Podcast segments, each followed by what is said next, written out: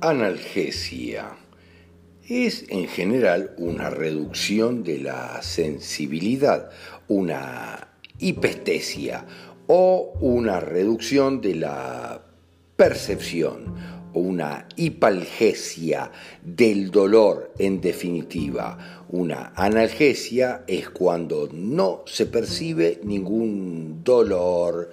Una anestesia es cuando ninguna percepción del dolor existe, o sea, hay ausencia total de percepción. Pero detrás de la analgesia hay siempre un conflicto de contacto y separación. Pero ¿cuál es en el fondo la finalidad de la analgesia?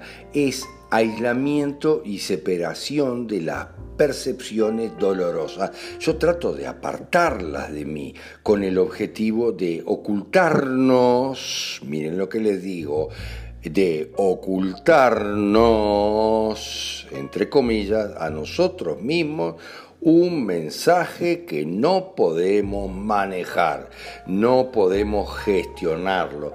Ya sabemos que no podemos manejar el mensaje que viene detrás de esas percepciones dolorosas.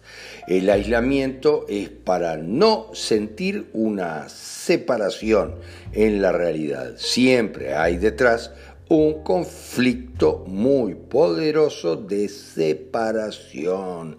En general es un conflicto que tiene que ver con nuestro territorio personal, con una invasión exterior, externa, relacionada con la zona donde aparece la anestesia o la analgesia eh, se produce la analgesia, donde se produce la analgesia. Esconderse bajo, miren, es como escondernos debajo de la armadura, debajo de la caparazón y rehuir las responsabilidades de respuesta y de reacción que yo tendría que tener frente a este dilema.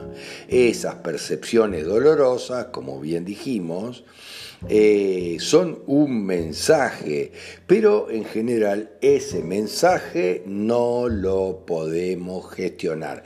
Es demasiado para nosotros.